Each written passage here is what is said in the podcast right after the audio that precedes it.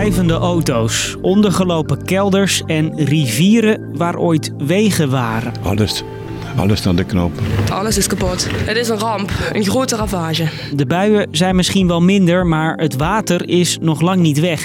En de schade is groot. Het is verschrikkelijk wat hen op dit moment uh, overkomt. Ik ben Marco en ik leg je uit waarom het besluit van Rutte... Dat de situatie in Limburg een ramp is. Mensen zoals deze man... En, en ja, ik ben alles kwijt. Alles. Kan helpen. Lang verhaal kort. Een podcast van NOS op 3 en 3FM. Deze jaartallen hoor je de afgelopen dagen ook vaak. Ja, en er wordt al gerefereerd aan 1993, 1995. Dat de stand van de Maas en de Roer hoger zal zijn dan in die beruchte jaren 93, 95. Het water stond toen ook hoog in Limburg. Dijken braken bijna door en mensen werden massaal geëvacueerd. Heeft u het huis zich droog kunnen houden hier? Ja, nog wel. We hebben voor een dijk gebouwd met, met zandzakken. Ja, en dat is al het laatste. Als u nog overkomt, denk ik dat het voorbij is. Althans voor mij. Het water stroomt hard door de straten. We lopen toch naar binnen hoor. Dat is erg hoor. Heel erg. Het kabinet noemde het ook toen een ramp en werkte daarna aan een nieuwe wet, zodat de schade die mensen opliepen door het water sneller in kaart konden worden gebracht en vergoed kon worden. De wet tegemoetkoming schade bij rampen. Daarover zo meer. Eerst even naar de schade in Limburg. Die is enorm. Alles is weg. Alles uh, wat we hadden, deuren, uh, vloeren, uh, behang, de hele keuken, nieuwe keuken, nieuw, alles is weg.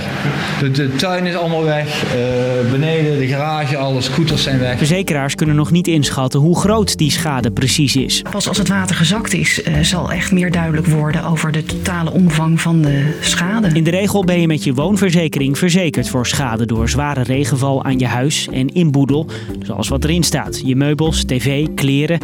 Denk aan lekkages of ondergelopen kelders. Maar het gaat hier niet alleen om schade door de extreme regen, zeggen de verzekeraars. Voor doorbraken van die rivieren of overstromingen, ja, voor dit risico is naar schatting 99% van de huishoudens en bedrijven niet verzekerd. En daarnaast hebben niet alleen bewoners schade, ook de gemeentes zitten straks met kapotte wegen, rails en bruggen, zoals hier in Valkenburg. Ja, die brug die staat uh, als het ware op instorten. Althans, hij beweegt mee met het water. Dat wil zeggen dat hij instabiel is.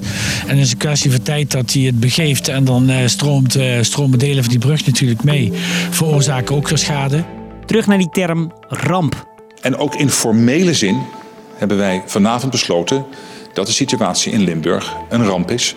In de zin van artikel 1 van de wet veiligheidsregio's. Dat betekent dat we hebben besloten om de wet tegemoetkoming, schade bij rampen van toepassing te laten zijn in deze crisis. En daar heb je hem, die wet. Die is in 1998 ingevoerd. En daarin staat, om precies te zijn, dat de overheid bijspringt als er schade is door zoetwater, een aardbeving, een andere ramp of een zwaar ongeval.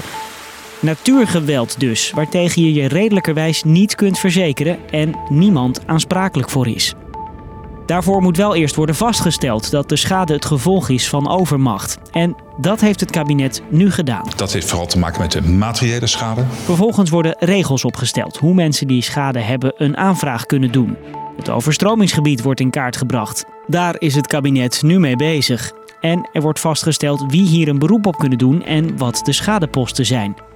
Dus schade aan je woning, inboedel of aan de infrastructuur zoals wegen en treinrails.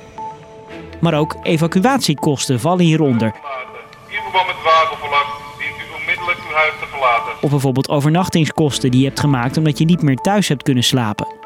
In die wet staat dat in principe maximaal een half miljard euro kan worden uitgekeerd. Valt de schade veel hoger uit, dan wordt er gewerkt met maxima en een eigen risico. Mensen krijgen dan bijvoorbeeld 70% vergoed. Overigens is ook het Nationaal Rampenfonds van start gegaan met een actie voor getroffen Limburgers. Maar die inzamelingsactie staat los van deze wet. En naast al die zakelijke gevolgen van het officieel uitroepen van een ramp, heeft het natuurlijk ook een symbolische waarde.